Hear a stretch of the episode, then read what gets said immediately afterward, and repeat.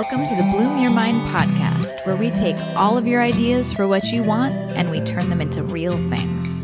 I'm your host, certified coach Marie McDonald. Let's get into it.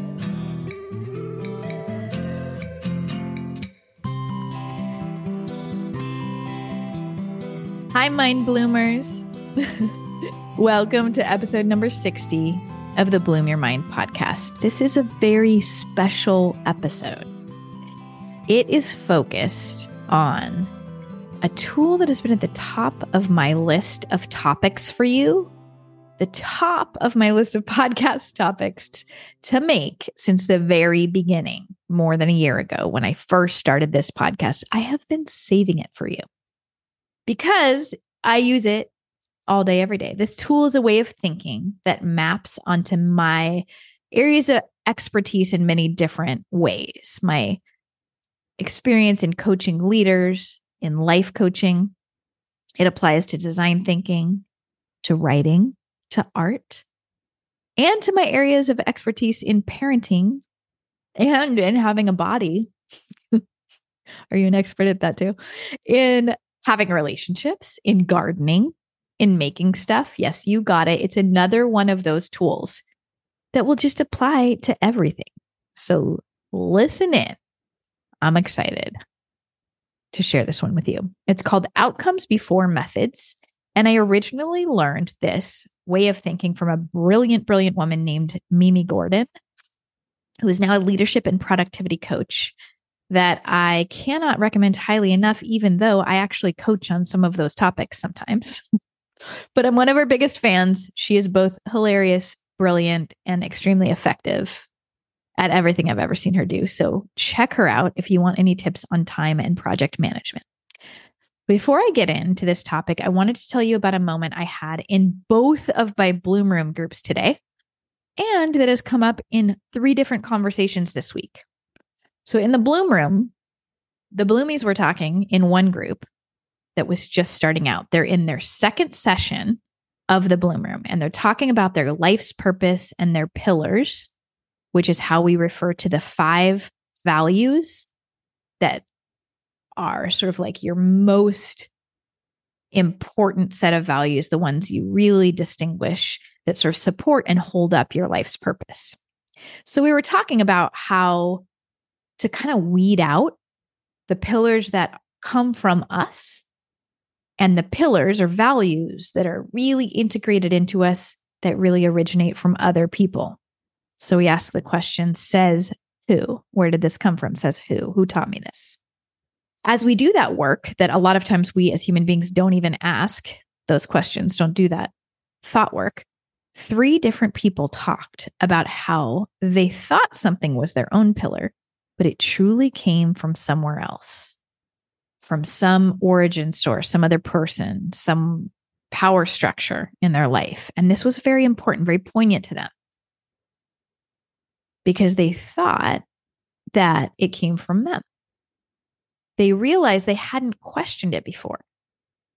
And in aiming their efforts and their life and really focusing around the value that came from someone else's expectations, they were abandoning themselves. So we talked about redefining our values. So we might choose the same value, the same pillar that we were taught, Maybe we were taught contribution.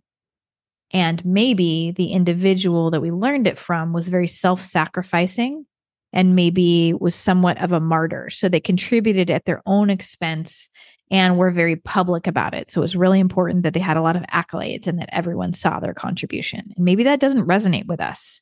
No matter how well intended that individual was, maybe that definition of contribution being public doesn't resonate with us we can still choose to have contribution, for instance, as the example, as one of our pillars, but redefine it as whatever space we're inhabiting, we're having a positive effect on it. We're having some positive impact on conversations, on groups, on communities, whether it's seen or not, right? So you understand that we can define things in any way that we want and take them back, take them back for ourselves. And before we do that, if we are living out a value because we think it's expected of us, from someone else, the people in the group felt like we were really abandoning ourselves when we do that. The other Bloom Room group is in its second to last session of their Bloom Room experience. They're almost done. And they were talking about the same thing. That group talked about how putting the needs of others first was the same thing they were struggling with at the end of their projects, at the end of the Bloom Room, where they've spent four months working on this stuff. The challenge of the things that life brought to them in the middle of their project, inevitably, like sickness and injuries and love interests and work demands and conflict with people and requests for support, all of the things that life brings us, and how those requests, we can have this knee jerk reaction to just want to answer them and fulfill the needs that are around us. And that that can lead us way off track and away from what we're trying to accomplish and put into the world we do all of that. We answer the needs of everything around us sometimes to avoid loneliness and to chase connection. But what I see in my clients over and over again is that it actually creates loneliness and it's actually harder to connect. When we abandon ourselves, it's the loneliest we'll ever be. Let me say that again. Abandoning ourselves is the loneliest we'll ever be. And the reason I bring it to you today is because I've seen it so much lately where we want to connect. And in order to connect, we abandon ourselves.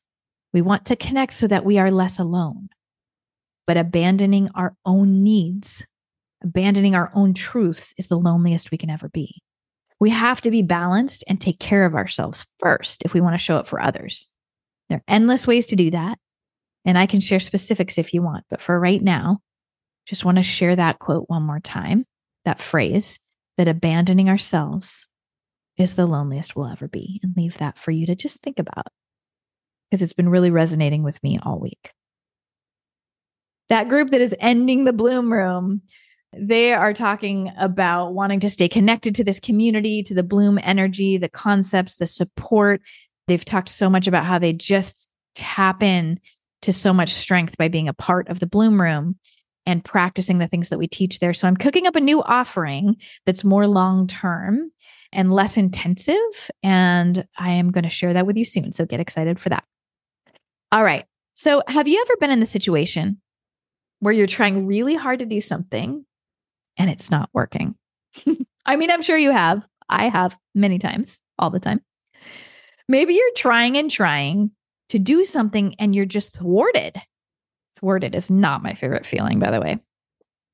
Maybe let's take an example. You're trying and trying to make your relationship better by going to therapy and by talking about and addressing all the feelings that come up that do not feel good for you in an effort to fix them, to not let them go on and tumbleweed, but it just seems to be getting worse.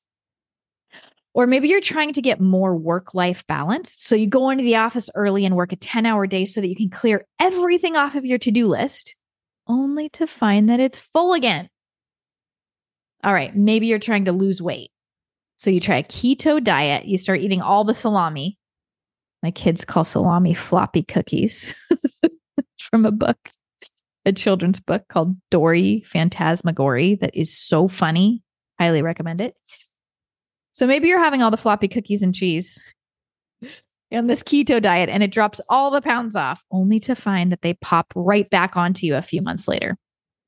Okay, one more. Let's say you're spending more and more time with your children, if you have them, and just feeling like annoyed, like you're yelling at them the whole time because it's so loud and they're in your face and there's it, there's so much stimulation and they're so excited they're jumping around and you just don't feel like you're best self. Can you think of anything in your life like that where you put a lot of effort into it, but it's just not working? What is it for you? Okay, hold it in your mind. This thing that I'm teaching you today, this magic tool, has only two steps, only two things that you have to do. Change everything, but it applies to everything. So here's step one think of that area that you pulled into your mind. Stop for a moment and think about the outcome that you are trying to create. What is the outcome you want? So in our examples, let's say this this example of the relationship.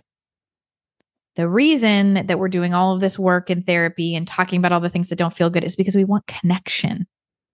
We want to feel connected in our relationship. Maybe in the work life balance one, the outcome that we're trying to create by having more balance in our life is more joy, seeing our loved ones more, moving our body and exercising more, feeling like a human being, not a machine or losing weight. Maybe it's just wanting to feel free and light and mobile in our body and not having to think about it anymore. Not having that battle of like losing weight and putting it back on and always thinking about what you're eating. And with the kids, you're looking for connection. Maybe the outcome that we're going for and spending time with them is connection with them, slowing down the to do list and getting to know them where they are right now in this moment spending some quality time with them, building our relationship. All right. So, what is it for you? What is the outcome you're trying to create in this situation where you're putting a lot of effort into it and it's not working? Okay. So, step one was to think of the outcome. Step two is to think of what method is a match for that outcome. So, we're working backwards, outcome first. Very simple, and my friends, it will change everything if you start to use it. So, in this example of a relationship, we're trying to f- create connection with our partner by being real, talking about the hard stuff. So, we're in the kitchen trying to make dinner and talking about how we're really hurt right now by what our person did. And then that triggers our partner into defense mode, which triggers us into, oh, I knew they were going to act like that which disconnects us and creates the opposite of the outcome that we were going for. In therapy, maybe we're connecting deeply 10% of the time, but the other 90% of the time, maybe it's real hard in that therapy session. Hey, y'all, I'm not saying don't go to therapy.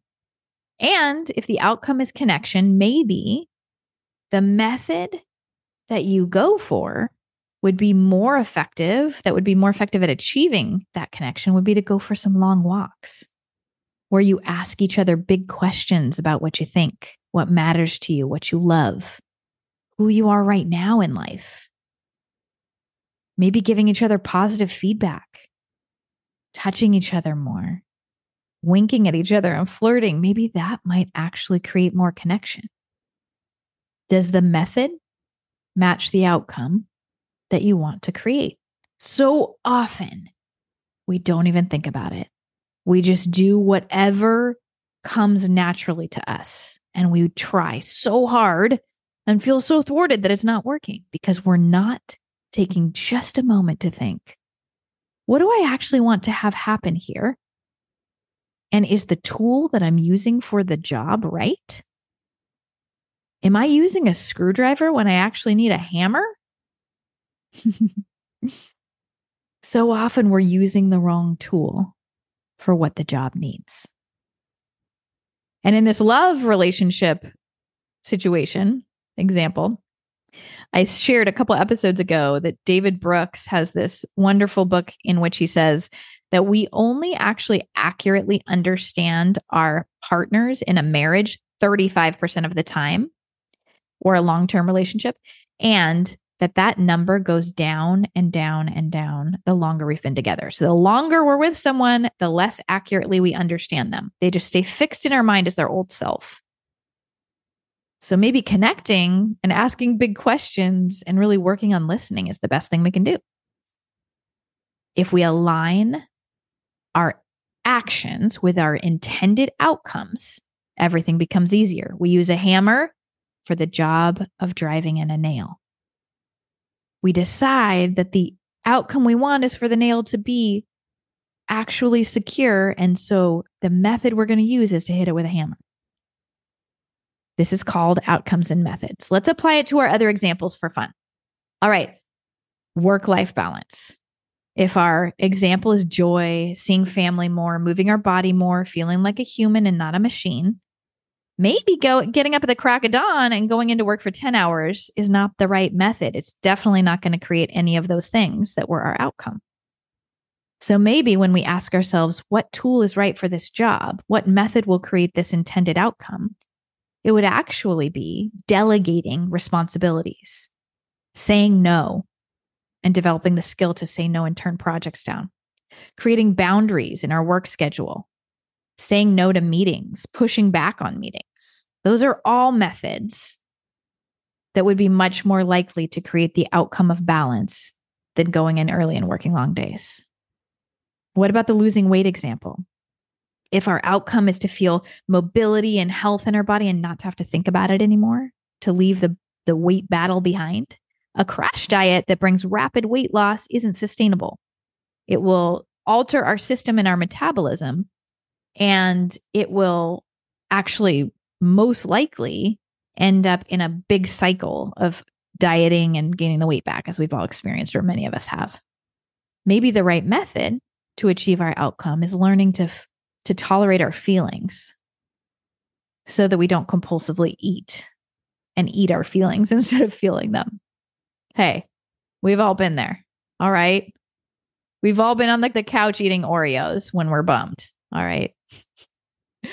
and maybe feeling bummed and learning how to be okay with tolerating and metabolizing and processing our feelings is a better method than the Oreos. Maybe learning to trust ourselves to tell the difference between hunger, sensation, and emotional hunger so that we can make healthy food decisions. That maybe that method is much better to create a long lasting, healthy relationship with food in our bodies. And lastly, the kids example. If we want connection and quality time with them to build our relationship with the kids, maybe in that example, we had, we went to a high stress environment with loud music on Maybe we went to a really stimulating environment where the kids were bouncing around and driving us crazy. Maybe we hung out with the kids at the end of a long day of work when we didn't actually have all of the energy we needed. So, in our example, if the outcome that we want is calm, clear connection, getting quality time, maybe the method to achieve that would be sitting on a blanket on a park, playing a game with them, or taking a hike, or having one on one time. What is the tool that will best accomplish the job? Now bring your example back to your mind. You did step one. What is the outcome you're trying to create? Now think for a minute. What's the right tool for that job? Is it what you've been trying? Or is there a different method that would be more effective to create the outcome you want? I recently was planning for my 45th birthday, and y'all know I talk about it all the time. I am big on celebration. I think that you should witness your own life. Take time to celebrate it. Take time to celebrate the people that you love. Don't be shy. I'm turning 45. That's a big deal, right? it's always a big deal to me. The fives and the tens. Anything, any reason to celebrate. It's your birthday. Tell me, because I will have your back. So, anyways, I was thinking about what I wanted to do for my birthday, and I was going to throw a party because I love hosting. I love seeing all the people that I love. I love any reason to celebrate and I love including others. I love being really inclusive. I also love live music. So I was thinking that I might have my a couple of friends bands, some from LA, some from San Diego play in my backyard so that that can also support these musicians and create a beautiful event for the people that I love to experience some music. It's my favorite stuff. All of a sudden, I remembered all of the work that goes into a party. And I did outcomes and methods. And I thought, okay, if the outcome that I want here is to feel celebrated, to be with people I love, spending super quality time with people that I love, to celebrate the passage of this year. And another outcome that I wanted on that list was to feel joy and feel relaxed and to be celebrated, but not to do carry it all myself. And I looked at the method of the party and I thought, oh, Right. I'm going to be working for the week leading up to the party and all day long of the party, getting ready for it. I'm going to spend a ton of money on the party. I mean, I could do a potluck and stuff, but it's going to, I'm going to spend some money. And I'll probably be running around having lots of connections that night, but not deep one on one connections. Also, not going to feel relaxed and I'm going to do all the work myself or a lot of it. And I thought, wait a minute, that method does not match that outcome. So instead, I told my husband I wanted to go skiing. So he and me and the kids and a couple other families can spend some wonderful deep time together, giggling, making a fire in a hot tub, doing my favorite thing, which is skiing. And then I asked a couple of my best friends in a few different communities if we could go out to dinner together or have some time together. It ended up in like five birthday celebrations because everyone said yes and took it on, which is so fun. And I feel so celebrated and so happy. And most of all, I did things that connected me to other people, and it was a great time for them too. So that's an example of changing my method to fit the outcome I wanted. What is your outcome? What is your method? It's a very simple two step process. And now it is yours. One last note before I close out is that if you use the model, which is episode 18 that all of you say is your favorite, the tool that changed everything, or one of your favorites, anyways. This is a shortcut for that. I have a lot of clients that I've worked with for years and years whose shortcut for the model, they do models, they use the whole thing because this isn't a replacement for the model, but it is a shortcut. You can use it in 10 seconds. If you don't want to go through all the steps of the model, this is a way to look at what you want your result to be and work backwards to think what actions are aligned with the result I'm trying to create. And then you can go deeper by saying, How will I need to feel to take those actions? And on the cognitive level, what do I need to think in order to feel that way? Whatever that thought is will become the result that you're trying to create. It will match the result.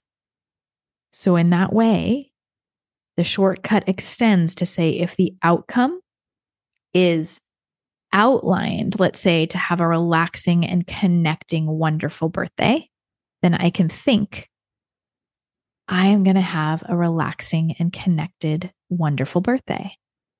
And if I keep thinking that and feel the feeling of like love and excitement that that brings up in me, I'll be super present. I'll recognize opportunities to relax. I will make decisions like not having a party, but make decisions that are going to help me relax and connect with other people. I'll remember to go slow and listen and take time to connect individually. I'll take all the actions that are aligned with my result that I want to create. The methods match the outcome, the tool matches the job. Two steps, outcomes and methods. And that is what I've got for you this week. Have a beautiful week. And as always, tell me how it goes. I love you all.